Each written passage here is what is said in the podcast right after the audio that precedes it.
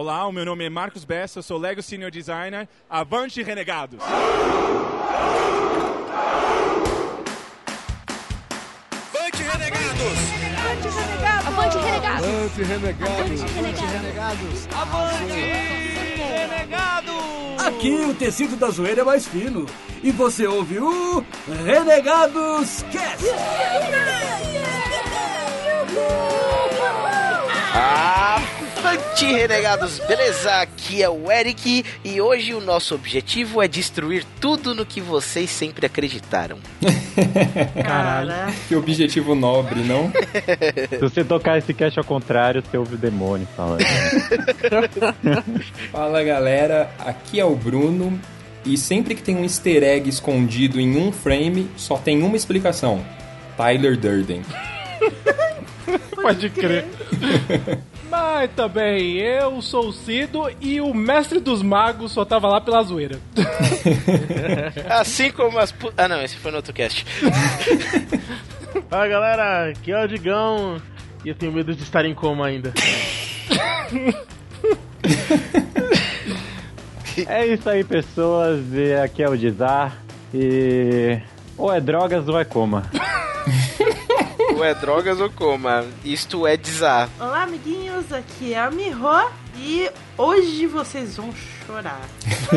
Caraca, em posição fetal, né?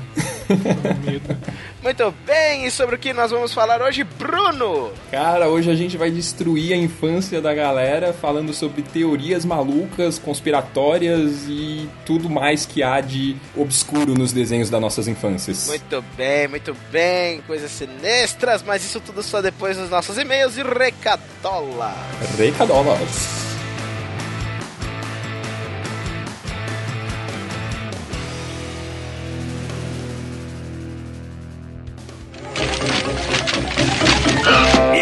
E recadolas! Escuta aqui embaixo, aqui! Ah! Bem, estes são os nossos e-mails e recadolas. Lembrando que vocês podem mandar e-mail para contato@renegadoscast.com. E hoje a leitura de e-mails vai ser rápida, vai ser muito rápida. Isso é muito triste. Em breve não terá mais leitura de e-mails. Muito triste. É sério. Muito triste isso, pessoal. Bom, mas vamos lá. Quem que vai ler este e-mail magnífico, único que deu? Lerei o e-mail do nosso amigo magnata dos pneus. Logo mais, não será um magnata casado dos pneus? Olha aí. Flávio Michelin, Vasco, Fantástico Mundo de Oz.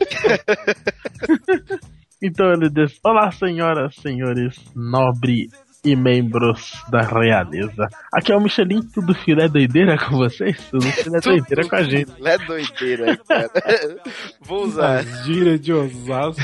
As gírias de Osasco, né, são as melhores, cara. Idiose e suas peculiaridades. Segue mais uma contribuição da minha parte para essa sensacional série de casts assim como as putas. Eu trabalhava como vendedor / balconista em depósito de materiais de construção e em uma tarde monótona e qualquer apareceu um garoto de bicicleta. Deveria ter uns 10 anos de idade. Perguntou se ali vendia correntes para bicicleta. O vendedor que lhe atendeu disse que não vendia o produto, mas que ele poderia encontrar no açougue que ficava uns 100 metros mais abaixo. O açougue?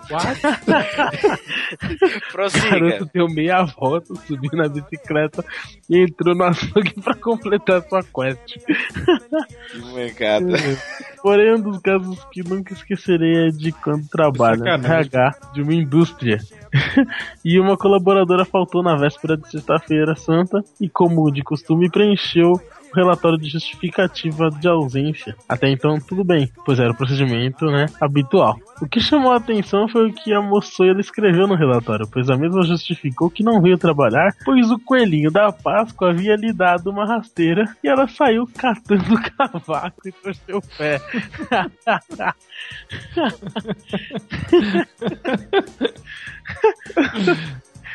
Justo, é pior, né? Dizer que o filho da Páscoa deu rasteiro ou que ela caiu catando cavaco?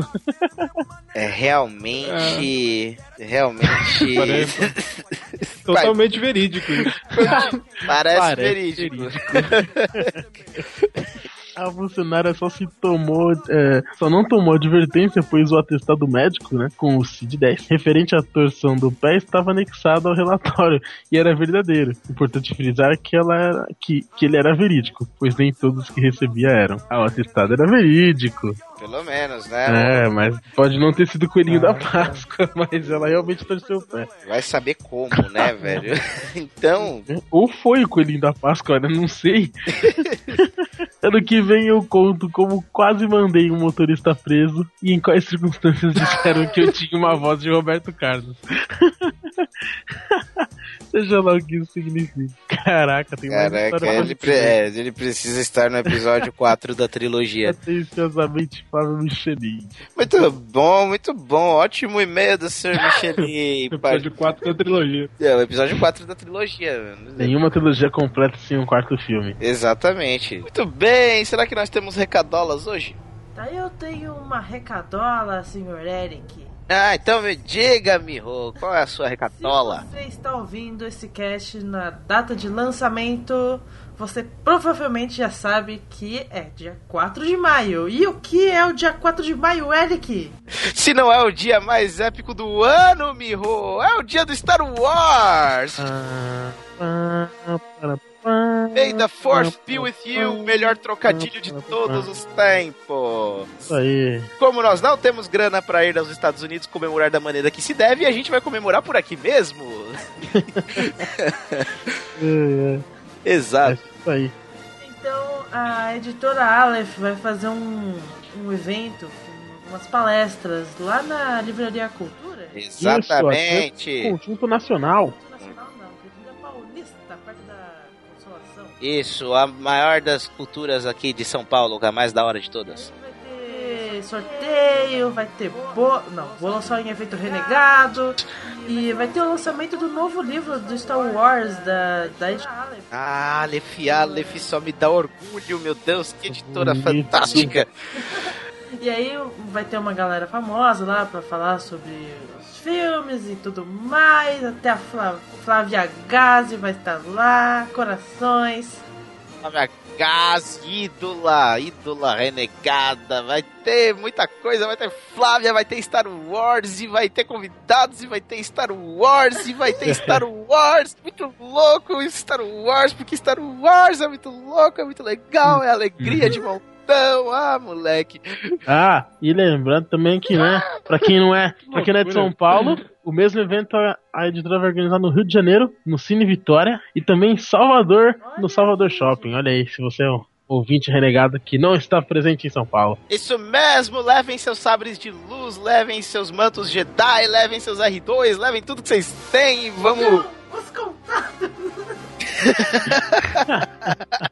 Muito bem, mande e-mail para nós, galerinha do mal. Se você quiser comentar nossos podcasts muito loucos, que a gente gosta de falar muito doideira, somente no de hoje, mande um e-mail para contato@renegadoscast.com. Curta a nossa fanpage no Facebook, facebook.com/renegados.rc. Também nos siga no Twitter, mas @renegadoscast, que também o que é @renegadoscast é o nosso Instagram. Também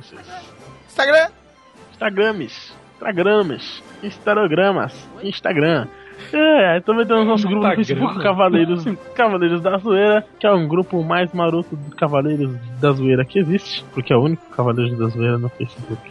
É isso aí. E é isso aí, gente. Muito bom, muito bem. Então vamos agora para o nosso cast.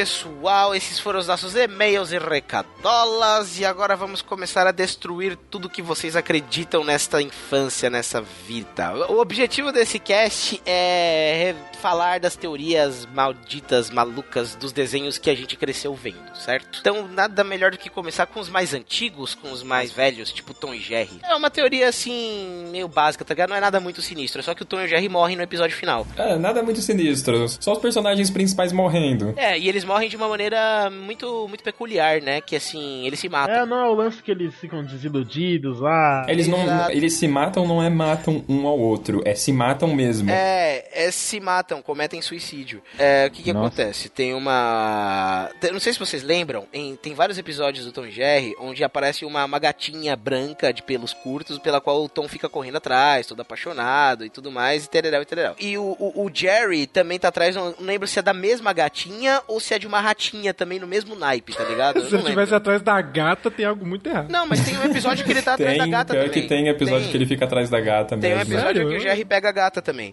Agora, eu não lembro se é esse episódio que o Jerry tá junto com essa gata ou se é o episódio que ele tá atrás da ratinha. É, eles ficam o episódio inteiro atrás dela, não sei o que, não sei o que lá, e aí tem uma hora que a gatinha dá um fora no Tom. Ele fica desiludido, tá ligado? E aí o que ele vai fazer? Ele, em um momento no começo desse episódio, ele fica sentado, tá ligado? Tipo, com uma puta cara, assim, de ferrado, barba grande, os olhos assim arregalados, com todos vermelhos assim, com a cara de fudido, tá ligado? Putz, eu sei que episódio é esse, que ele tá com uma cara de tipo bêbado, saca? É, de bêbado acabado, exatamente. Aí acaba o episódio, o Jerry também toma um fora da ratinha, e acaba o Tom sentado no trilho do trem com essa cara de fudido, e o Jerry vem sentar do lado dele com a mesma cara no trilho do trem também. Aí, no fim do episódio, o episódio termina com o apito do trem, com o piuí, assim, ao longe. Aí termina o episódio. Nossa, que final de episódio do cão, né, velho? Não, era um gato e um rato. Era um gato e um rato, cara. Aí é que está, dá a entender no final desse episódio. Vou procurar o link dele. Esse episódio é tido como o último mesmo? Não, não é o último episódio, mas é o último pra eles, né? Eu tô vendo, tem uma história do Tom e Jerry também de um episódio aí que a galera fala que é um dos mais macabros, que tipo assim, o nome do episódio é Porão de Tom, né, Tom's Basement, e tipo, começa com ele no porão, onde tá o dono dele, e o dono dele tá bravo, irritado, e o dono vê que o Tom tá ali, e tipo, ele pisa no Tom e fala, pô, seu gato maldito, não sei o que, nunca mais entra nesse porão.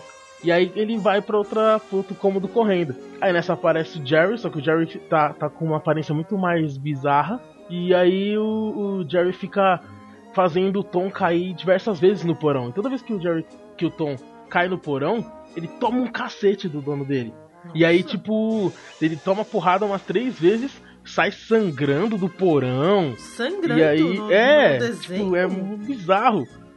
Pelo menos é o que dizem, né? Nossa, aí o cara volta, eles voltam sangrando, e aí no final, tipo, o Jerry ajuda o Tom a matar o dono. Caralho! Nossa!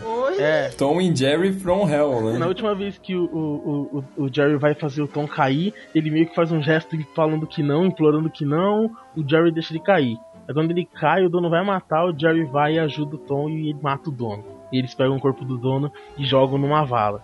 Credo, velho.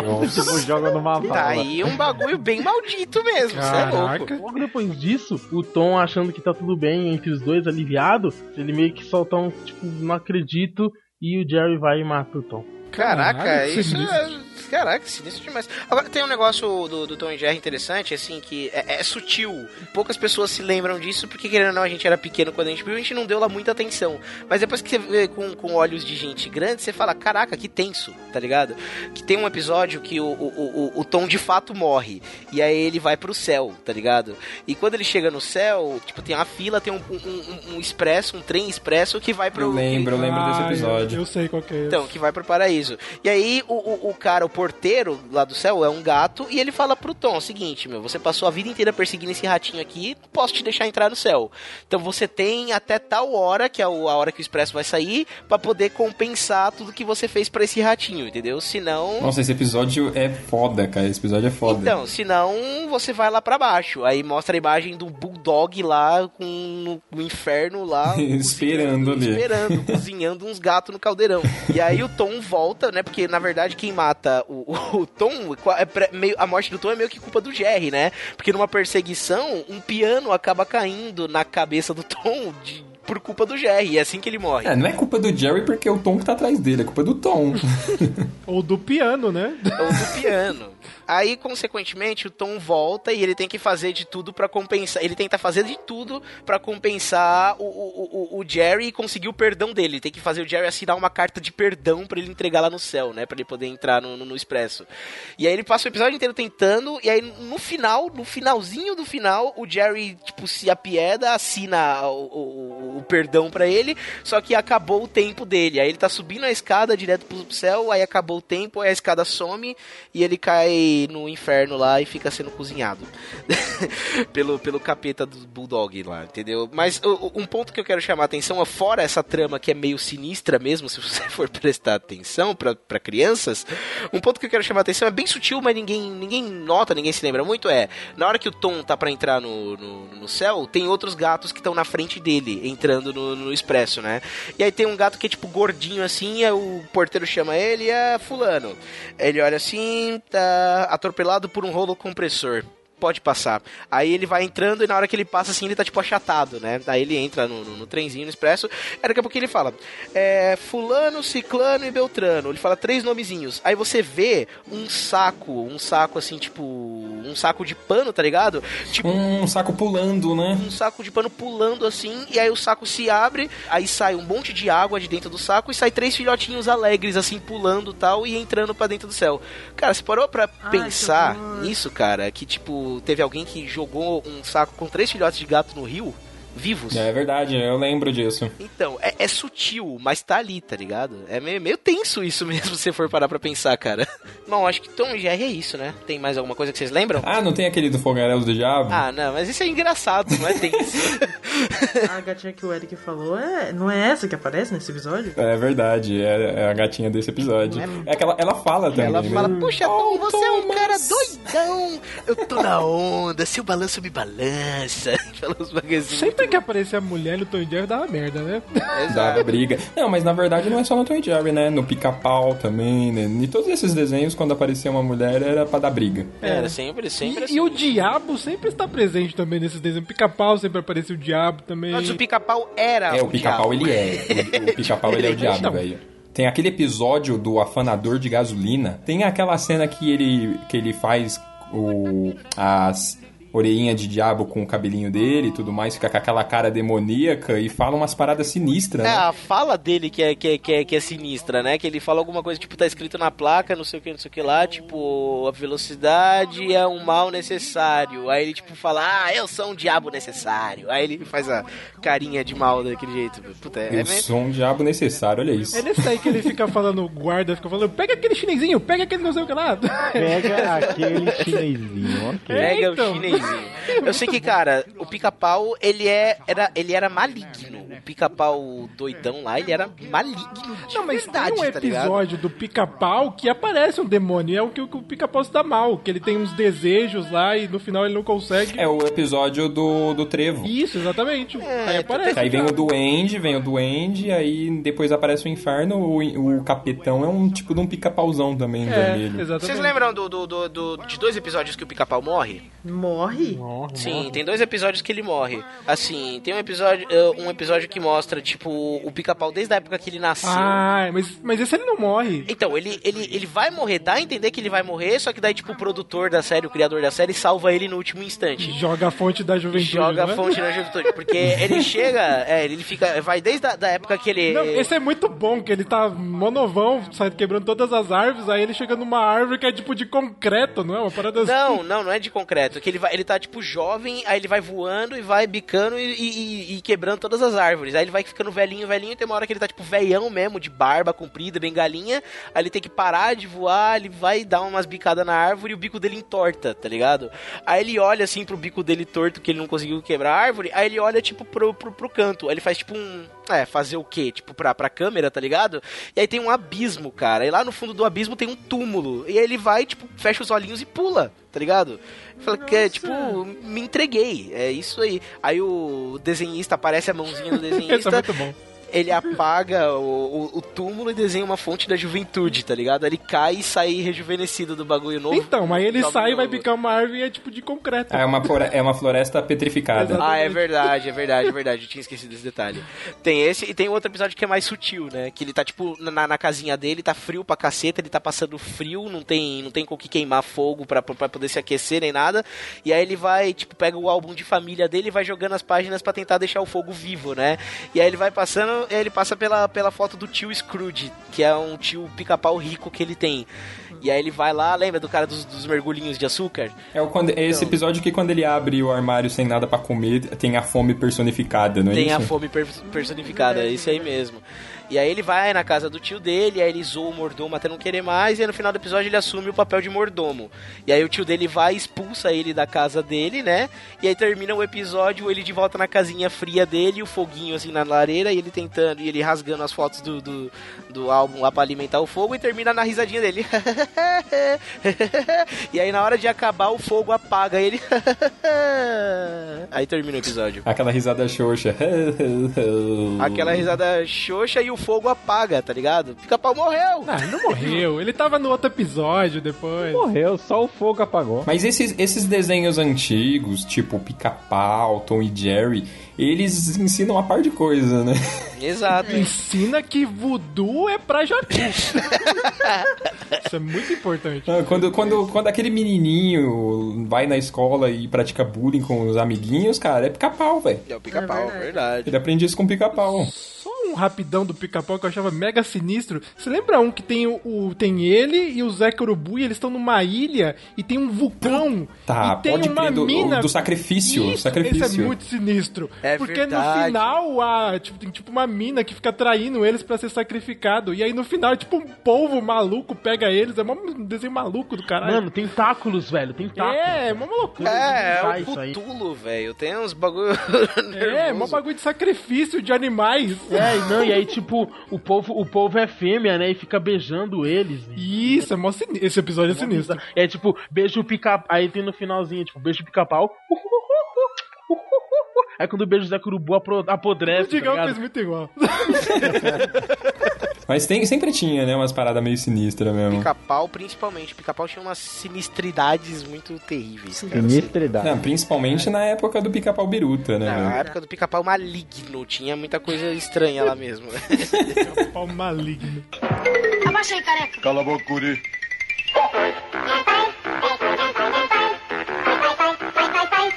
Comichão e passadinha. Saindo um pouco dessas coisas de detalhes, indo pra coisa de teoria mesmo, a gente pode falar agora já do Caverna do Dragão, né? Tem que falar, né? Caverna do Dragão. Agora vai. As piores frases eram essa. Eu não vou sem a Uni. Moleque idiota, né? Dava uma raiva. Vocês já tentaram maratonar Caverna do Dragão? Não. Eu já tentei. É uma bosta maratonar Caverna do Dragão, cara. Não dá, cara. Você fica com uma raiva daquele bezerro chato. Aquele bezerro. É porque aquilo não é um unicórnio, vou te falar. Não, pra mim de hoje em diante é um bezerro. Ele faz o barulhinho de bezerro. É um unicórnio criança. Então, o Caverna do Dragão, o principal, acho que a principal história em volta da Caverna do Dragão seria o fato do final desconhecido, que até alguns anos atrás a galera falava que, tipo, os fãs falaram de um final de uma teoria que, na verdade, eles morreram num acidente de montanha-russa quando eles estavam no parque de diversões lá, na montanha-russa teve um acidente nervoso. Que isso daí, na verdade, mostra no começo, né? Na verdade, a abertura do desenho é eles na montanha-russa, né? É, porque Dungeons & Dragons, no caso, era uma montanha-russa do parque. Exato, era uma montanha-russa temática do parque. E aí deu um acidente e todos eles morreram e o mundo da Caverna do Dragão, na verdade, é o inferno. Era um purgatório, não era? Era um purgatório, tá certo, era um purgatório. E eles não tinham ideia que eles estavam mortos e o mestre dos magos, ele era tipo capiroto mesmo, que queria arrastar eles pro inferno de verdade. Não só o mestre dos magos, como a Uni também. É, a Uni no caso era um enviado, então, né? Era um enviado, era um demoninho que ajudava a evitar com que... Enviado pelo mestre dos magos pra evitar ele, com que eles conseguissem. E o Vingador, ele tava tentando tirar eles de lá. Exato. O Vingador era tipo um anjo. Não, na verdade, que eu lembro da teoria, quem era um anjo era o Tiamat, cara, o dragão. Não, era o Vingador que era um anjo. É que, mano, tem tanta história. Eu tenho uma teoria sobre o Vingador. Lá vem. Ó, porque vocês leram aquele quadrinho que saiu do... que é o Caverna do Dragão, o Hacking? Sei. Aquele não era pra ser o final mesmo? É o final, não é? Esse Sim. é o final oficial. Esse foi o final escrito pelos autores. Sei. E aí o final mesmo é que o Vingador, na verdade, é filho... Do mestre dos magos, né? Exatamente. Essa é a história do quadrinho, né? No final ele é o filho do mestre dos magos. Isso. Mas a parada do quadrinho todo é tipo uma disputa entre o mestre dos magos e o Vingador, não é? Que eles têm que pegar uma chave, aí o grupo se separa e blá blá blá. Mas tem um ponto ali do quadrinho que o Vingador, ele encontra com os moleques... E aí, os moleques já começam a se preparar pra lutar com ele, aí ele fala assim, não, eu não quero lutar com vocês. E aí ele fala uma parada, que ele fala assim, desde o início vocês me taxaram do mal, e o mestre dos magos vocês acharam que era o bom, mas vocês não sabem as verdadeiras intenções do mestre dos magos. Então, esse é o ponto. E aí, quando você volta lá no primeiro episódio do Caverna do Dragão, não sei se vocês lembram, começa exatamente ele saindo da montanha russa lá, e aí acontece aquilo lá, eles param lá no mundo maluco, aí eles estão com as armas e com coisa, e do nada vem a Uni correndo, e atrás dela tá o Tiamat. E o mestre dos magos, ele é mó fila da puta, que ele fica olhando tudo aquilo e não faz porra nenhuma. E aí eles saem correndo pra ajudar a Uni, e o Tiamat atrás. E quem que aparece pra lutar com o Tiamat? O Vingador. E o Vingador vai lá e salva eles, e depois que o mestre dos magos aparece e fala, ó, aquele cara lá é o cara mau. Mas quem que é o cara mau de verdade? O cara que ficou olhando ou o cara que foi lutar com o bicho? É, cara. É, faz sentido, faz sentido. É que todo mundo sabe que o mestre do RPG tá lá pra matar os personagens, né? Então, mas... Quando eu li o quadrinho, eu achei interessante essa parada de colocar o quem é o bom e quem é o mal, porque a gente vai pelo aquele estereótipo, aparece um demônio com chifre e asa, pô, aquele ali é o cara do mal. Só tem um chifre e o outro tá onde? Na Uni. Puta! Olha aí, mano. Olha aí. Caraca, velho. Bom. Ah, mas muito boa. Essa teoria é muito boa. Muito boa. Então, quando eu li o quadrinho, eu falei, puta, então se os caras... Não, mas uma vez, isso que o Cido falou faz sentido. Uma vez eu li um quadrinho que ganhou um prêmio lá e ele tratava justamente dessa temática. O quadrinho era mudo, só mostrava dois caras batalhando e você próprio tirava as conclusões. Depois o quadrinho te questionava, sabe? Quem é o herói e quem é o vilão.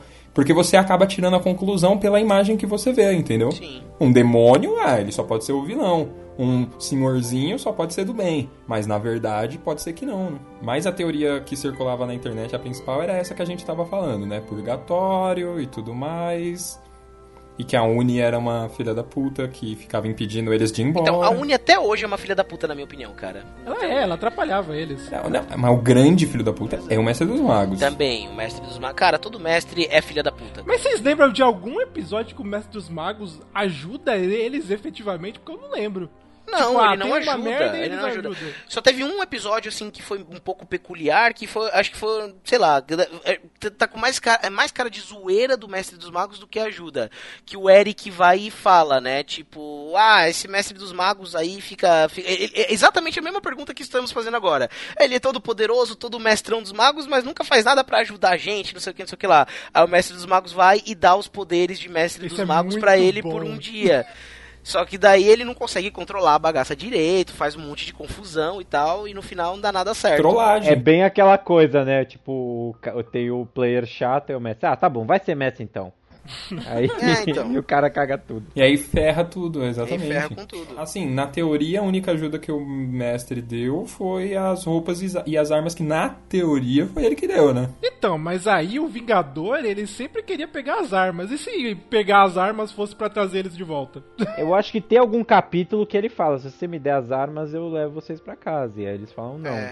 Porque assim, sempre ficou claro, assim, pelos episódios, sem contar a teoria, né? Mas Mas sempre ficou claro que a Tiamat era tipo uma entidade ultra mega blaster poderosa e ou guardava alguma coisa, ou sei lá, algum diabo desses, e o Vingador precisava do quê? Das armas pra derrotar a Tiamat. Sem isso ele não conseguiria derrotá-la. E por algum motivo o Vingador tava sempre tentando derrotar a Tiamat. Pode ser a fonte, pode ser um artefato com o poder que faz com que ele tenha o corpo de volta, que é o corpo que na verdade está... Que está com o Mestre dos Magos, verdade. A Tiamat de todos, ela é o personagem mais emblemático, sim, né? Não dá pra você saber qual é a real dela ali, qual é a intenção, se é do bem, se é do mal. Ela simplesmente atacava todos. Vocês já pararam pra pensar que se você traduzir Tiamat pro inglês, é chamate? Nossa, velho. Tá, nossa, pelo amor de Deus, velho. Que ruim. Caraca, mano. Velho. Nossa, velho. Eu tenho que dar o crédito pro Dizá, porque de todas as maluquices que a gente falou, só isso conseguiu realmente estragar a minha infância. Abaixa aí, careca. Cala a boca, guri.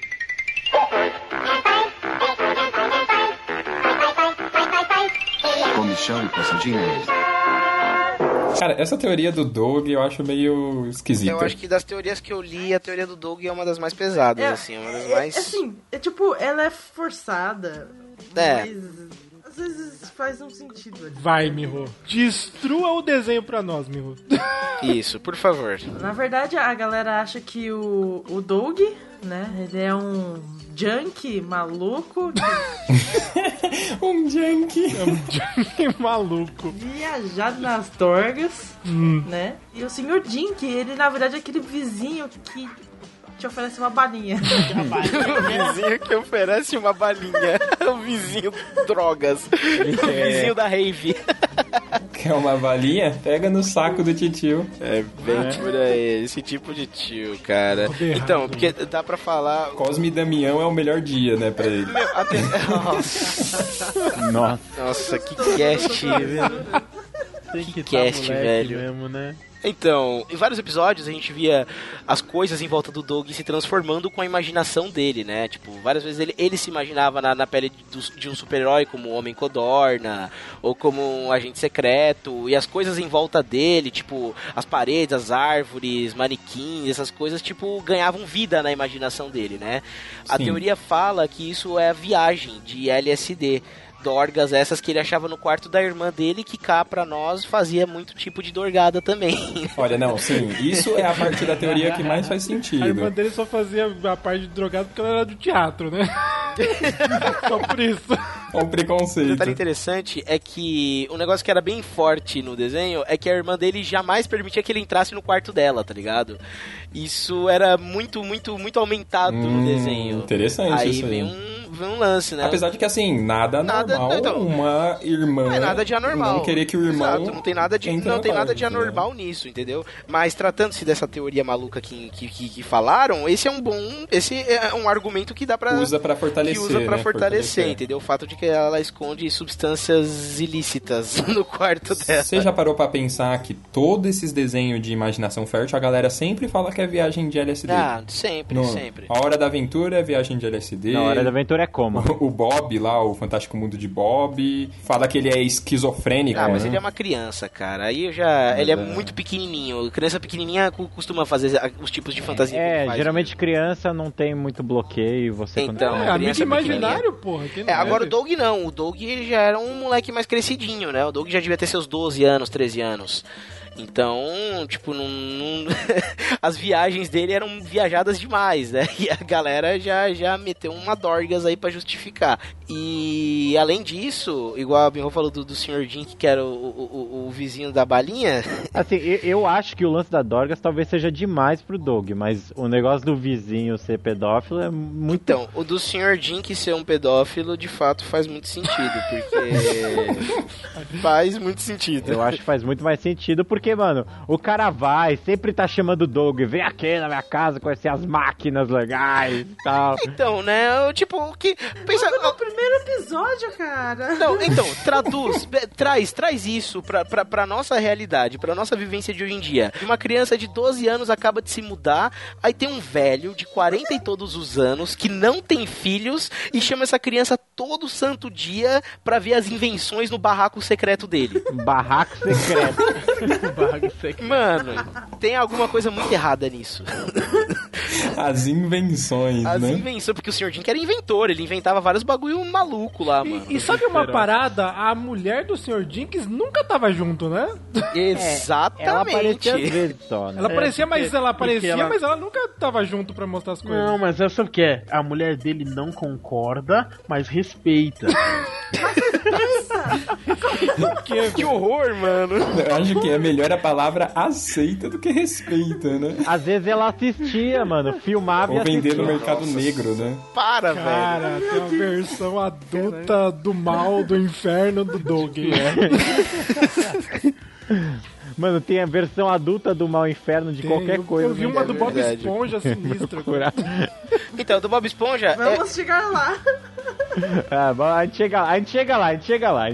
Mas agora, é que agora eu não vou conseguir lembrar, mas a do Bob, da parada dele ser meio 13 também, tinha a ver também com aquele fato de que no final sempre aparecia ele com o pai dele de verdade, né? É verdade, misturava os dois universos, desenho e pessoa real. É, então, por isso que dava a entender que é uma viagem muito louca. Mas também. Mas o Bob é o que você falou, eu achava da imaginação, uma criança tem amigos imaginários, viaja, e do Doug, um que dá um peso pra ele não ser tão maluco, é porque ele desenhava as coisas, pelo menos do Homem Codorna ele sempre desenhava, então o cara tava mostrando as loucuras, mas tava tudo desenhado, então não era tão louco. Sim, dá a entender que, tipo assim, você tá vendo como se o Doug estivesse vivendo, mas na realidade aquilo não saiu do papel. Exatamente. Pelo menos na parte do Homem Codorna, dos outros nem tanto. Dos outros já era um pouco viajado mesmo. Aí era droga. Não, mas até, por exemplo, quando ele ia fazer aquelas histórias de detetive, sempre começava no quarto dele, ele conversando com Costelinha, então dava a entender que é só uma narrativa... Ah, eu converso com o meu cachorro também, é isso. Eita, mas ele responde. Pô. Mas ele do nada levanta em duas patas e responde, fazendo sinais. O problema não é conversar com seu cachorro, né? O problema é quando ele responde. Esse é um problema grave. Quando o cachorro ele fala, ei, vamos comprar drogas. O cachorro embolando uma ali, tá ligado? Olha, cara, conseguiram... Bom, o objetivo do cast eu sei que é destruir infâncias, mas, cara, conseguiram explodir o Doug pra mim, cara. Muito obrigado. Conseguiram. Bom, vamos lá, próximo item da lista. Não, peraí, a gente não vai falar da Pathy Maionese, como ela conseguiu esse nome? Não quero saber. Abaixa aí, careca. Cala a boca, guri.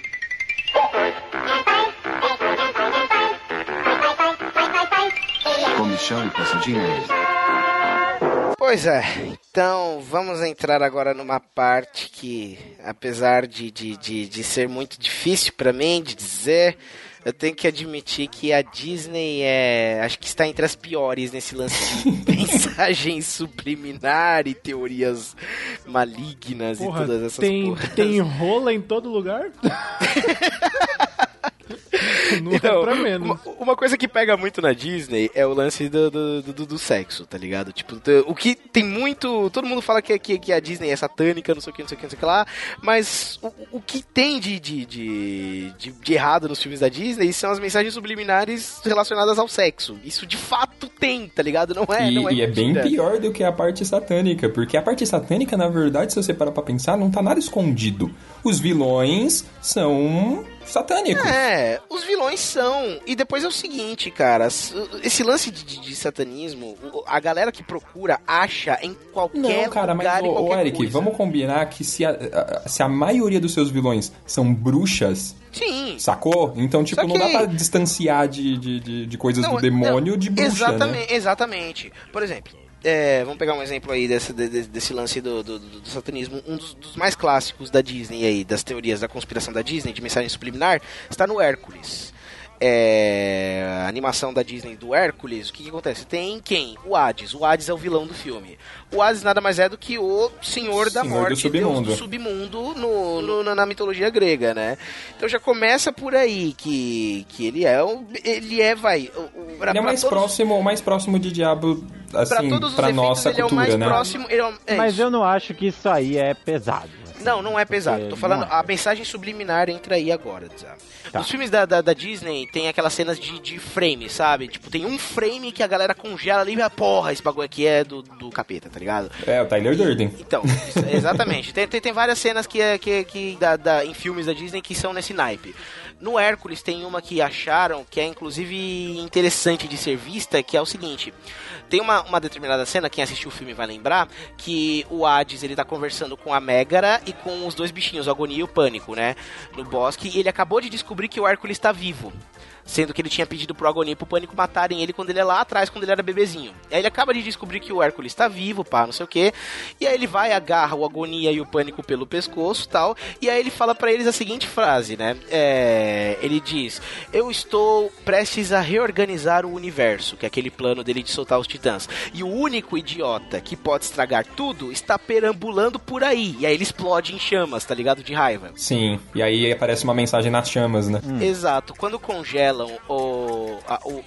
a imagem nesse frame que ele explode em chamas, além dele estar explodindo em chamas no formato de uma cruz, nas chamas que aparecem em cima da cabeça dele, os caras conseguiram enxergar, desenhar a palavra Jesus nas chamas. E aí você pensa, beleza, Jesus, aí ele explode em chamas assim no formato de uma cruz, aí você pensa, tá, que easter egg mal imbecil, né? Só que aí o problema é que entra no contexto com o que ele fala antes de explodir. Exatamente. Ele fala, eu estou prestes a reorganizar o universo e o único idiota que pode estragar tudo está perambulando por aí. Aí aparece Jesus escrito na cabeça dele e ele explode em chamas no formato de uma cruz. Mas isso não é ruim exatamente. Você fala que Jesus está aí para salvar o planeta. Exato, está aí para salvar o planeta. O problema é que não é um easter egg lá muito legal, assim, para você botar num filme infantil. Mas isso não destruiu o desenho para mim. Não, é que eu acho que quando você fala idiota antes do nome, aí é um problema. Tipo, idiota. É, exatamente. Pra quem é religioso, cara, é um problemão. O problema tá aí, cara. A Disney, ela tem muito problema com as religiões mais fervorosas por causa disso, entendeu? Por causa dessas coisas que eles insistem. E a minha teoria é que esse tipo de easter egg é sacanagem de animador, artista, entendeu? Sacanagem de desenhista, exatamente. E aí, às vezes passa batido que os caras, na hora de analisar, não vê, e aí fica pra versão final. Você quer saber um lance que aconteceu com a Disney que foi, de fato, comprovado e chegou a render prejuízo de verdade pra Disney? Existia um filme chamado Bernardo e Bianca. É um filme que é um casal de ratinhos vivendo 1000 aventuras, tá ligado? Em um determinado momento desse filme, alguém conseguiu enxergar uma coisa que ninguém conseguiu enxergar. Em um dos frames, quando eles estão descendo tipo num pássaro, numa espécie de um avião, e eles estão passando tipo na frente de um prédio que tem várias janelas. Em um frame muito rápido, quando se congela a imagem, é possível ver uma jovem moça com os seios de fora na janela. E não é desenho, é real, é a foto de uma mulher real com os seios de fora na janela, tá ligado? E aí o que mais pega é o seguinte, é que realmente o animador colocou isso lá de verdade. A Disney, por que você acha que você não vê remasterização de Bernardo e Bianca, nem a venda por aí, nem nunca mais foi visto? É um clássico da Disney escuso. Porque a Disney teve que recolher esse filme das prateleiras. Mas aí até remasterizar, os caras podem tirar essa cena. Mas eles preferem, digamos assim, renegar o título, sabe? Pra não relembrar a história. Exatamente, é escuso, porque esse vai ser pra sempre o desenho que tinha de fato uma mulher pelada. Um desenho infantil que tinha de fato uma mulher pelada na Disney, entendeu? E de fato tinha, porque perceberam, os pais congelaram o frame na onde as revistas, os jornais mandavam, e realmente tava lá, e a Disney tomou processo por causa disso, teve que recolher o filme. Vocês nunca pararam pra pensar como que o cara viu isso? Tipo assim, a gente sempre pensa, quando alguém consegue enxergar isso, a gente sempre pensa, caraca, como que o cara conseguiu ver? Tipo, todo mundo assistiu 1 milhão de vezes e não viu aquilo, tava ali, e o cara viu. Pra mim, minha teoria é aquela lá que a gente falou. O animador, ele colocou aquilo lá de sacanagem, certo? Não contou pra ninguém, o bagulho passou batido e foi pra versão final, beleza. Você acha que ele vai ficar quieto? Exato. Ele não vai mostrar pros amigos lá, ele não vai pausar e vai falar, viu, ó, não te falei, coloquei ali, ó os peitinhos, ó os peitinhos. Ou então ele chegou, deixou quieto e falou pra algum amigo distante, falou, processa a Disney por isso. Pode ser também. E dá parte da grana. Isso assim é uma teoria da conspiração. Ou ele contou pra um amigo pra tirar uma onda e aí a coisa foi se espalhando, Foi isso aí que o Dizá falou. Olha aí, tá vendo? Não é impossível, cara. Não é impossível. Ainda mais porque na época que foi feito Bernardo e Bianca, também foi feito outros filmes como Robin Hood, como Mowgli, o Menino Lobo, A Espada Era a Lei, e Dumbo, principalmente. Vocês devem ter notado que nessa época os filmes da Disney, a animação da Disney, deu uma queda na qualidade. O último grande blockbuster da Disney foi Pinóquio. E Pinóquio tinha uma qualidade de animação fantástica pra época. E dali depois, vários filmes vieram com uma qualidade mediana, tá ligado?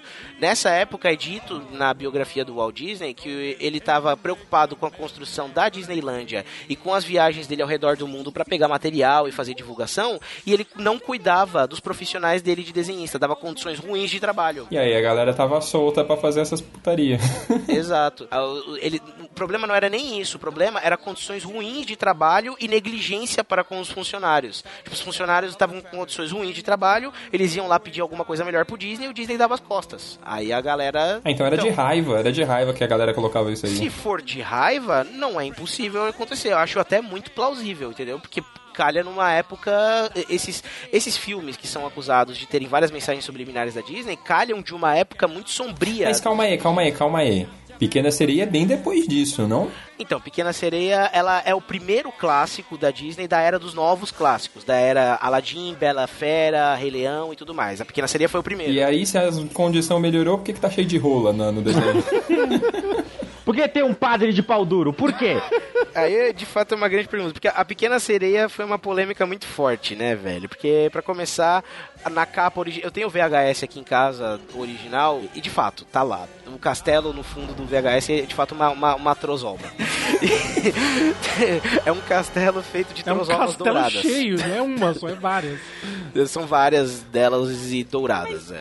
Então, será que nesse caso, tipo, não cabe que nem na história que o Eric contou Ai, cara, essas histórias eu não vi que ali eu acho muito estranho. Não, porque os da Pequena Sereia, exatamente, o da Pequena Sereia já é mais complicado, cara. Os da Pequena Sereia são bem óbvios. É muito descarado, cara, você percebe. Não, cara, a cena do padre, puta merda. A cena do padre é sacanagem. O casamento da... Tem um momento da Pequena Sereia que ela tá... Aquele momento que ela tá sem voz ainda e que ela e o Sebastião e a gaivota lá, o Sabidão, já descolaram que a mulher que vai casar com o Eric é a bruxa do mar, a Úrsula, né? E aí no casamento, quando a Úrsula já tá com o Eric lá pronta pra casar, o padre que tá na frente deles é um padre baixinho que tá casando eles, né? E em um determinado momento, assim, poucos segundos de cena, é possível ver que o padre tá animado. Ah, seu padre! Então, a Pequena Sereia realmente é um caso sério, né? Porque é um castelo de trozobas e o padre com ereção é embaçado de esconder, embaçado de explicar também, cara. É, quando você fica com ereção é difícil esconder mesmo. É embaçado. O problema é um desenho, né, galera? O problema é um desenho infantil, exatamente. O problema é estar neste desenho. Esse que é o grande problema disso, entendeu? Era tudo parte de uma ação, né? Por mais padres com calça jeans. A Pequena Sereia, ela tem esses... Não é easter egg, né? Essas... Putaria. Mensagem subliminar. A pata do Sebastião vira e mexe, vira uma rola. Vira e mexe em frames. Cara, sério, o cara que animava, ele devia... Sabe aqueles caras viciados em desenhar rola igual do Superbad? Sim. Tipo, vira e mexe, ele para assim, cara, eu sou bom nisso, tá ligado? E vai lá e começa. Eu vou, agora que eu alcancei esse lugar aqui na Disney, eu vou mostrar pro mundo que eu sou bom. Mas assim, a Pequena Sereia mesmo, cara, não é uma história... Mesmo adaptada pra crianças, ainda não é exatamente uma história pra crianças, né? Porque, querendo ou não, a Ariel é uma garota de 16 anos que fica maluca por um cara e vende a alma do pai dela pra poder ficar com o cara. Não é uma história... Complexo. Não é exatamente uma história pra crianças, apesar de estar bem adaptada. Então... Mas Eric, eu sei que você não vai querer falar desse clássico, porque ele é intocável. Vamos falar de Rei Leão. Vamos destruir Rei Leão. Então, é a natureza. Se você olhar um filme com esses olhos de realmente mundo animal, beleza? Sim. Você vai ver que no bando dos leões ali... No bonde dos leões. O bonde dos leões. Só tem, teoricamente, o Mufasa como macho. O macho. Reprodutor. O alfa, né? O macho alfa. Até porque o Scar é bicha, né? Isso só colabora mais ainda. E... Então, e se você... Então, por essa linha de lógica, todos os filhotinhos são filhos do Mufasa. Eita! Com várias leoas. Várias leoas que tinha. Ou seja, Nala e Simba são irmãos. É isso aí. Incesto no reino de Simba. Então, e não dá pra falar nada, porque é um fato da natureza, né, cara? Ah, fale agora. Não, é um fato agora, da natureza, cara. O leão, só tem um leão macho num bando de leões, tá ligado? E ele é o responsável por tudo, inclusive pela parte de reproduzir. Então, de fato, todos os filhotes ali eram filhos do Mufasa, inclusive a Nala. Exatamente. É óbvio, né, cara? Infelizmente é uma coisa que ninguém quer enxergar, mas ué, que é isso aí. Na Disney não tem uns negócios lá de que duetos significam sexo? Dueto? Isso eu não manjo, não. É uma história dessas, que toda vez que um personagem cantava junto com o outro, quer dizer que eles estavam tendo algum tipo de relação sexual. Nossa, isso é da hora. Cara, se for isso mesmo, faz um sentido inacreditável. Porque, velho, ó, vamos pegar, primeiro exemplo, Rei Leão.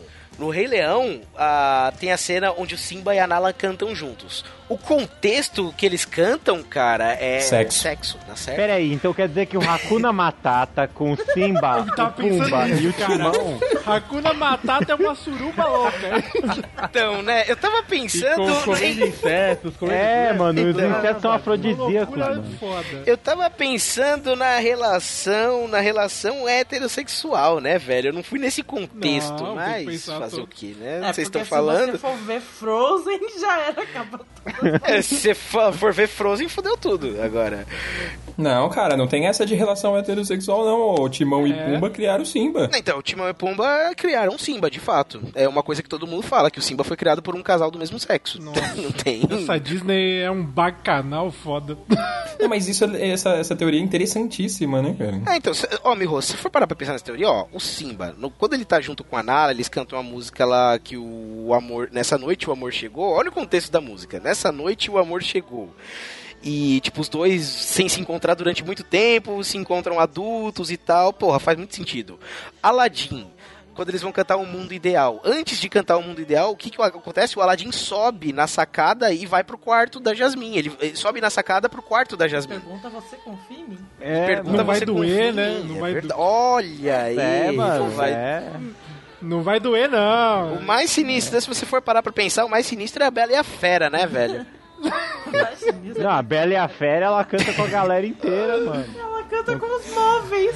Mano, ela tá tão na seca que ela pega qualquer coisa, mano. Puta, o bagulho do candelabro foi acredito agora. Olha aí, porque... seu High School Music. Meu Deus do céu. Essa galera do Glee, né, velho? Abaixa aí, careca. Cala a boca, Curi.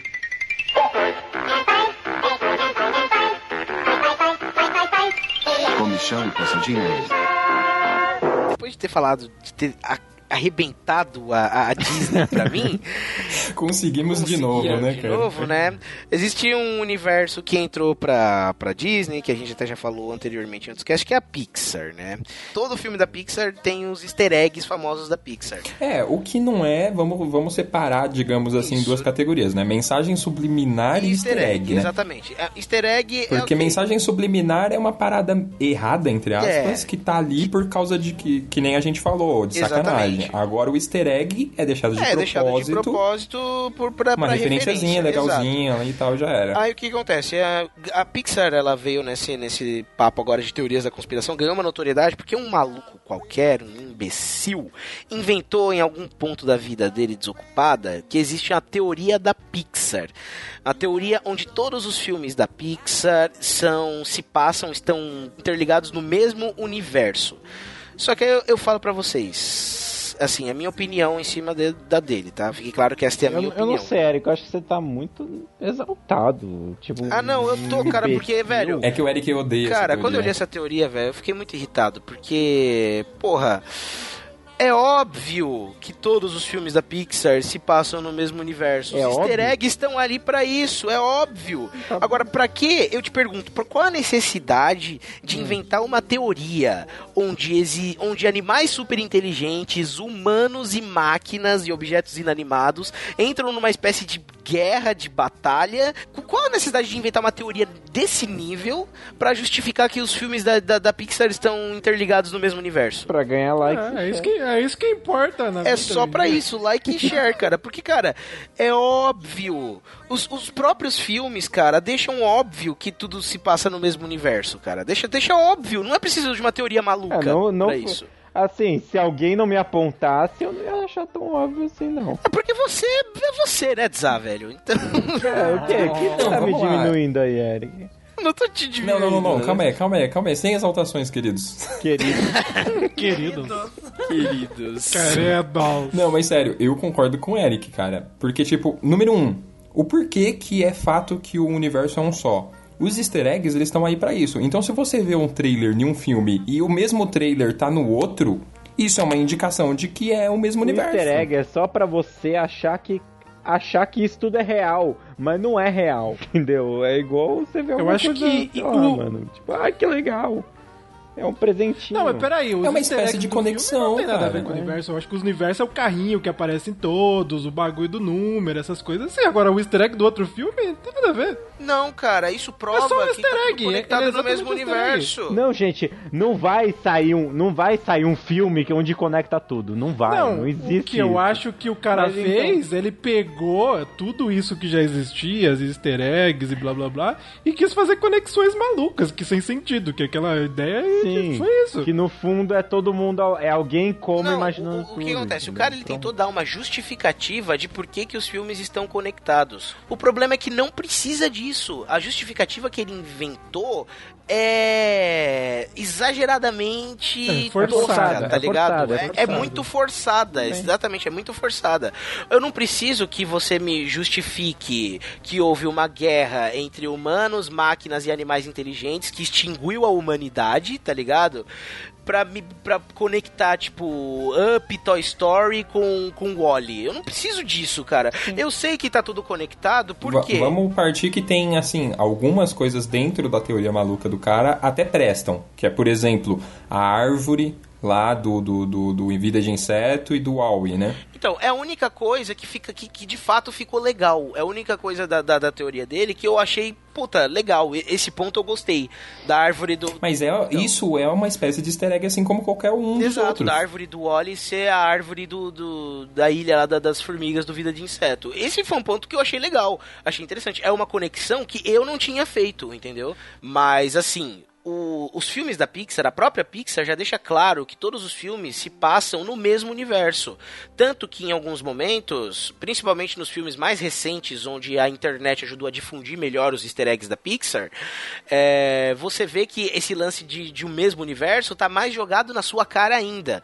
Por exemplo, no Toy Story 3 a gente vê que no quarto do Andy existe um easter egg pra Up, que é no quarto do Andy tem um cartão postal assinado pelo Cal e pela Ellie Frederiksen, entendeu? Que são os dois personagens do Up. Ou seja... Como se esses dois conhecessem os pais do Andy, no caso. Exato. Os dois conhecem a mãe do Andy, no caso, entendeu? Então, ou seja, Up e Toy Story já tá automaticamente no mesmo universo. E no mesmo Toy Story 3, tem um momento que o Buzz, ele dá um reset, eles dão um reset nele, o Buzz fica, tipo, espanhol, tá ligado? Fica, tipo, meio mariachi. E aí, antes disso acontecer, eles abrem ali a caixa de pilhas do Buzz. E as pilhas que estão no Buzz são da By and Large, a empresa que controla o mundo no Wall-E. Então, eu já sei também que Toy Story e Up estão dentro do mesmo universo de Wall-E, tá ligado? E fora que tem o carro do Pizza Planet, que já me coloca também no mesmo universo de Vida de Inseto, me coloca no mesmo universo de carros também. De carros não, porque carros é meio surreal, né? Mas... Carros é ruim, né? Carros é ruim. Me coloca no mesmo universo. Tem aquele trailer que é velho no Vida de Inseto e é novinho no... E do lado do trailer tá estacionado o quê? O carro do Pizza Planet. Ou seja, o carro do Pizza Planet já então me coloca Toy Story, Vida de Inseto, Procurando Nemo, que o carro também aparece, e Ratatouille, todos eles dentro do mesmo universo. E Up também, de novo. Ou seja, o resumo, a teoria de que tudo tá conectado não é a parte besta. A parte besta é aquela maldita história de guerra. Exato, né? É a parte forçada que o cara sentiu a necessidade de criar pra interligar os universos. Mas é uma necessidade... imbecil, porque realmente não precisa, cara. É óbvio, a Pixar joga isso na nossa cara em todos os filmes dela. Ó, gente, isso aqui tudo é no mesmo universo, tá ligado? Em algum momento da vida, o Andy, do Toy Story, conheceu o Carl Frederiksen, do Up. E, por sua vez, a mesma empresa que produz as pilhas que faz o Buzz funcionar é a empresa que domina o mundo e acaba com o mundo no Wall-E, entendeu? Sim. Tá tudo interligado. E tá na nossa cara isso, a Pixar joga isso na nossa cara. Não é necessário uma teoria maluca pra te convencer disso. Vocês acreditam, por exemplo, naquele lance de que a mãe do Andy é isso a dona original da Jessie, né? Pra mim é fato. Isso faz muito sentido. Pra mim é fato. A teoria ficou tão bem explicada que pra mim virou fato. Pra mim é isso. Faz bastante sentido. Muito sentido, muito sentido. O lance do chapéu, cara, o lance do chapéu é a prova, tá ligado? É a prova disso, que o chapéu do Andy é o modelo do chapéu igual da Jessie, não é o modelo de chapéu igual do Woody, tá ligado? É, porque isso é parte do princípio de que os brinquedos não envelhecem. Exatamente, então, whatever. Né? Faz muito sentido. Nada disso destruiu infâncias, cara, de Pixar aí. Agora vai destruir. Agora destrói, agora vem pra destruir. Vai, Miho. Vamos lá. Brilha, Miho. Miho vai chutar o seu saco agora. Todo mundo aqui curte Procurando Nemo, certo? Sim. E se eu falar que aquela história tá toda errada? Não! Vamos lá. Tem um blog especializado em peixes que fez... Peixes. Olha até onde os renegados vão pra encontrar a informação. A gente vai na fonte, gente, não é bagunçado. Tá achando que vem tudo da nossa cabeça? Sente que a gente liga no microfone e sai falando, não, fonte, base. Especialista em peixe. Tá, vamos lá. E aí, esse site chama The Fisheries Blog. Não poderia ser diferente. Deve ser verídico. Nome de um site completamente confiável. Parece muito verídico. E aí ele explica cientificamente o que acontece no filme. Então, basicamente, eles falam que os peixes palhaços, eles são hermafroditas. Isso é um fato. Fato venéreo. Da natureza. Então, esse tipo de peixe, eles nascem hermafroditas e a fêmea é tipo alfa, saca? Então, quando a fêmea morre, o macho se torna uma fêmea. Calma. Olha onde você vai com isso. Onde você quer chegar com isso? Agora vamos lá. A história do Nemo. A mãe morre, certo. Ou seja, o pai do Nemo automaticamente vira uma fêmea. É o mais velho. E o Nemo vira o macho. Não. Pode ir parando por aí. O plot da história é que o pai só vai atrás do filho pra poder procriar, pra continuar. Pra uma bimbada. Caraca, mas é lógico. Cara, isso não é muito lógico, errado. Cara, não é lógico isso. Não é lógico. Que absurdo.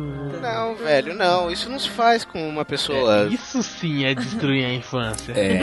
Toma essa. Desintegrar a infância. Olha, nunca mais vocês vão ver esse filme com os mesmos olhos. Cara. Ah, não, mano. Pra que isso? Pra que essa apelação? Ele tá atrás do Nemo pra poder garantir a sobrevivência da espécie. O próprio pai, quer dizer, o próprio filho. Não, se ele virou mãe, é a própria mãe. É verdade. É a mãe mesmo. Se ele virou fêmea... E sabe que, tipo, é mais esquisito? Não, chega. Sério, agora vamos analisar friamente.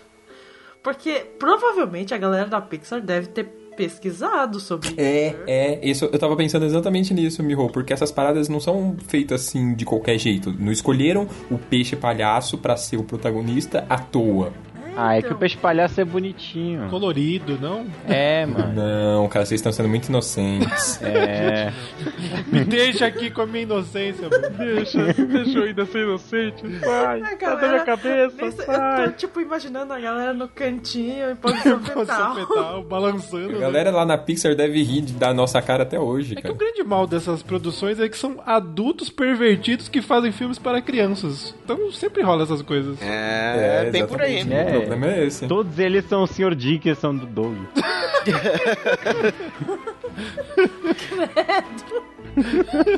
Que merda. Olha aqui meu filminho. Mas mesmo. Aí nós somos os Dougs da vida. Abaixa aí, careca. Cala a boca, guri.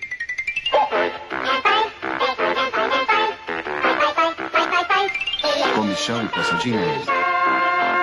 Muito bem, depois de destruir a Pixar também, muito obrigado. Vamos acabar de... não foi a Pixar tudo, foi só o Procurando Nemo. Foi só o Procurando Nemo, são um dos melhores filmes, né? Enfim. Então vamos acabar de destruir, vamos terminar de pisotear no que resta. Porque tem gente ainda pensando assim, eles ainda não falaram dos desenhos que eu realmente gosto. Calma. Jovem mancebo, é agora. Eu não sei se vocês lembram, cara, teve os desenhos do Cartoon Cartoons, tá ligado? Que eram os desenhos do Cartoon, originais do Cartoon Network. E entre eles destacavam alguns vários, né? Mas eu acho que dois do que se destacavam mais era provavelmente as Meninas Superpoderosas, que teve até filme no cinema. Com certeza. E Samurai Jack, foi um puta hype, né, velho? Irado. Era um puta hype no lançamento do Samurai Jack e tudo mais. Tá bom, o que vocês têm a me dizer sobre isso? Discorram. Não, vamos lá. A primeira teoria nem é destruidora de infância, nem nada. Que é a ligação entre esses dois desenhos, né? Sim, exatamente. É verdade. Porque se você vê os traços dos lugares onde o Jack passa, é óbvio que é Townsville. Sim, ele tá numa Townsville pós-apocalíptica. E a gente não tem nem que discutir se isso é real ou não. Tem outdoor de um que parece no outro. Sim, isso daí é incontestável. A pergunta é, o que aconteceu com as meninas superpoderosas? Morreram. Ok. Ou nem foram criadas. Até porque o universo... Eu acho que elas morreram de câncer mesmo. Não, eu acho que a teoria é que o universo do Jack é a Townsville pós-apocalíptica. Sim. Ou seja, deu ruim e tem só o Jack lá agora. Quem é o Jack? É o professor Otônio. Ou... um descendente dele. Ancestral não. Ancestral se fosse antes. No passado. Não, cara. Ele nasceu no passado e foi pro futuro. Ele vai pro futuro, né? Tá sabendo legal. Vamos lembrar da história. Ele nasceu no passado, foi treinado com os grandes do passado pra poder derrotar o Abu. E aí o Abu chegou lá e mandou ele pro futuro. Apu, né? Justamente, Aku o nome dele em inglês, né? Mas vamos traduzir de Abu, que é o que chamava em português mesmo. Aí era o Abu. Aí o Abu mandou ele pra onde? Pro futuro, pra ele poder o quê? Pra ele poder ter o caminho livre pra dominação. Aí o Samurai Jack... No futuro o mal já ia estar todo... Exato. Aí o Samurai Jack vai parar num futuro bem distante, onde a porra já estava toda dominada pelo Abu, entendeu? Onde já não tinha mais nada que ele pudesse fazer. Não tem mais nada pra proteger. Não, então tá certo. Então, no caso, ele é um ancestral do professor que foi pro futuro pós-apocalíptico do professor, certo? Eu acho mais plausível do que ser o próprio professor Otônio. Sim. Mas, na verdade, o professor Otônio seria a causa da criação do Aku. Porque, teoricamente, pelo que diz na teoria, é que o Aku, ele é uma mutação do ingrediente X que se tornou o Aku. Mas se o Aku já existia lá no Japão feudal, como que o professor criou algo do passado? Exatamente. Como que ele criou uma entidade do passado? Então a teoria tá errada. Pode ser que o elemento X seja um fragmento do poder do Aku e que criou as meninas superpoderosas. Pode ser. Essa relação tem mais a ver. Tanto que as meninas superpoderosas são superpoderosas graças a isso. Exatamente. Graças ao elemento X. E ao macaco louco. Mas, então, essa é uma teoria muito interessante, mas ela não é destruidora de infâncias. Tem uma teoria das meninas superpoderosas que é mais pesada. A teoria das meninas superpoderosas serem apenas uma menina com sérios problemas mentais, entre eles desvio de personalidade, o que cria, no caso, essas três personalidades. Mas de onde vem essa teoria? Os caras criaram... Como que era o nome, Eric, da menina que eles falam? Brenda. Só que isso daí, na verdade, é só pra ter um nome, sacou? Tipo, é uma menina sem nome que, pra ficar mais fácil de ilustrar, colocou o nome de Brenda. Então, a Brenda, ela tem vários problemas psicológicos. E esse transtorno de personalidade se dá pela má relação que ela tem com o irmão dela. Que é quem? Macaco louco. E isso é fortalecido pelo episódio que mostra que o professor Otônio, que seria, no caso, o pai dessa menina, criou também o macaco louco. Ou seja, ele é o pai das três, né? Dos quatro, né? Das meninas e do macaco. Ou seja, da menina esquizofrênica e do irmão dela, o macaco. O irmão macaco. Exato. Não, ela enxerga o irmão como um macaco maluco que quer bater nela e tudo mais, entendeu? Caralho, como é que ela enxerga ele? É, então, e o fuso de confusão. A teoria fala que os vilões, os vilões das meninas superpoderosas são diversos tipos de violência que o irmão praticava com ela, entendeu? Que ia desde de violência sexual até agressão física. Não. É justamente o conflito que ela acaba tendo por causa disso, né? Exatamente. Mas e o prefeito e a outra?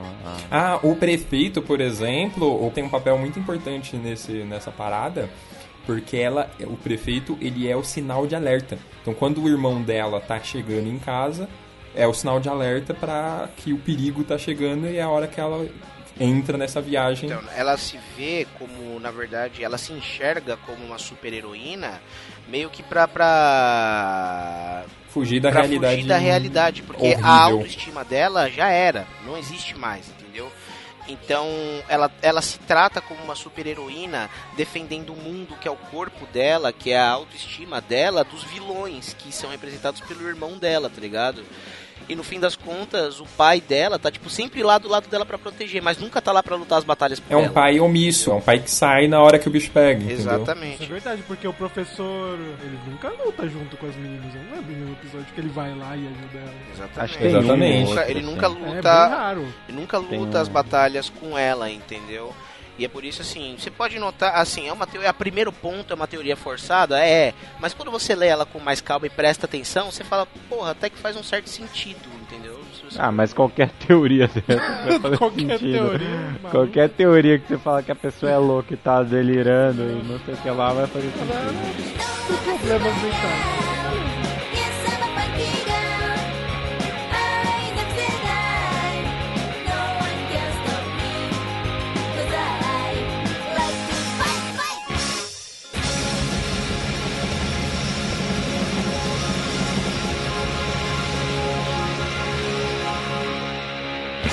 Não, ainda não acabou, porque agora é a hora das considerações finais. Big Man, então agora vamos às nossas considerações. Então, alguém tem alguma coisa pra indicar? Cara, sobre o assunto é difícil. Mas falar que falta coisa, né? É. Olha, a gente não falou de Smurfs, a gente não falou... Os Smurfs são nazistas. A Hora da Aventura, que é provavelmente o mais... A da atualidade é o mais torgas da atualidade, eu acho. Venhamos e convenhamos, né? Tipo, a maioria dessas teorias é tipo a pessoa tinha muita teoria que a gente leu e, tipo, a gente achou que, sei lá, muita loucura, tipo, Ursinhos Carinhosos, que incentiva o voodoo, e então a gente... Cadê a Hobbs? Meio que relevou... O voodoo é foda, cara. Né? Apesar de muita coisa ser maluca, mas tem coisa mais forçada ainda, né, cara? A gente deixou muita coisa passada. Teve coisa boa que passou também, que nem a dos Smurfs. Exato. Teve coisa boa. Bom, a gente deixou passar algumas coisas, naturalmente. Então você, ouvinte, você mesmo... Não vai ter uma parte 2. Então, mas, enfim, esse cast não vai ter uma parte 2, de fato. Senão o Eric vai ter um infarto. Senão eu vou ter um infarto. Já destruíram bastante da minha infância hoje, não quero mais. E seguinte, se vocês tiverem alguma história que alguma história maluca, algum easter egg que a gente deixou passar, alguma mensagem subliminar, alguma teoria maluca que a gente não falou aqui, mandem para a gente no nosso e-mail, que vocês já sabem qual é. Compartilhem com a gente, e é isso aí. É, manda aí de outros desenhos e tudo mais. Podem mandar no e-mail que a gente vai ser um complemento. Se você conhece alguma coisa desse tipo também que a gente não citou, compartilhe conosco. Vamos iniciar essa discussão aí nos e-mails. É, e de certa forma, uma indicação é vocês estudar as que a gente falou aqui, porque tem muita coisa, exato, assim, não dá pra falar tudo. Se a gente falou alguma besteira também, qualquer coisa desse tipo. Bom, é isso aí, gente. Muito obrigado. Este foi mais um Renegados Cast. Espero que vocês tenham gostado e até a próxima. Se você tiver sobrevivido. E Eric, eu tenho mais uma aí de Star Wars. Ah, vai se fuder.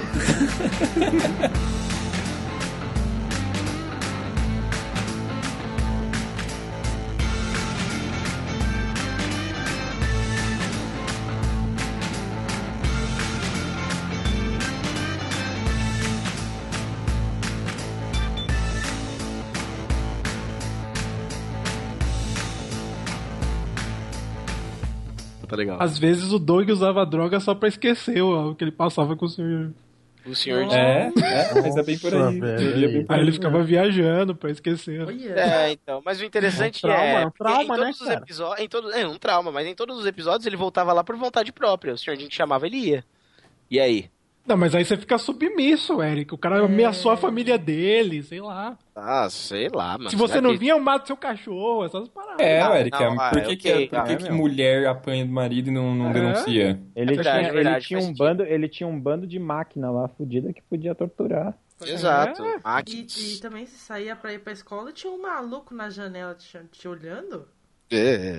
Você é louco. Nunca viu o filme Janela Indiscreta, mano? É o Sr. Dink. Não, a melhor imitação do Sr. Dink é o do Zaka. Eu? Não veio você que falou, fez ele chamando, vem cá, não sei o que, menininho, vem cá. Eu não lembro disso, sei lá. Bem, enfim. Vem cá, vem cá. Aceita cake, né? Vai ser legal. Vai ser legal. Que medo. Eu tenho umas máquinas aqui que vai ser fácil você gostar. Eu tô lembrando. Na verdade, as invenções era máquina de tortura sexual, né? Nossa. Caralho. Vocês estão piorando. Isso é muito errado.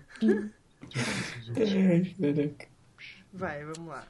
Calma aí, tá exportando. Né? Tá ligado? Ele botava a roupinha de homem codorna e dava uns tapas no meu.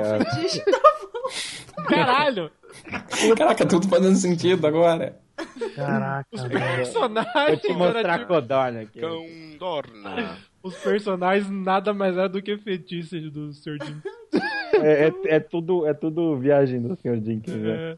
Viagem sexual. Se peça de agente secreto.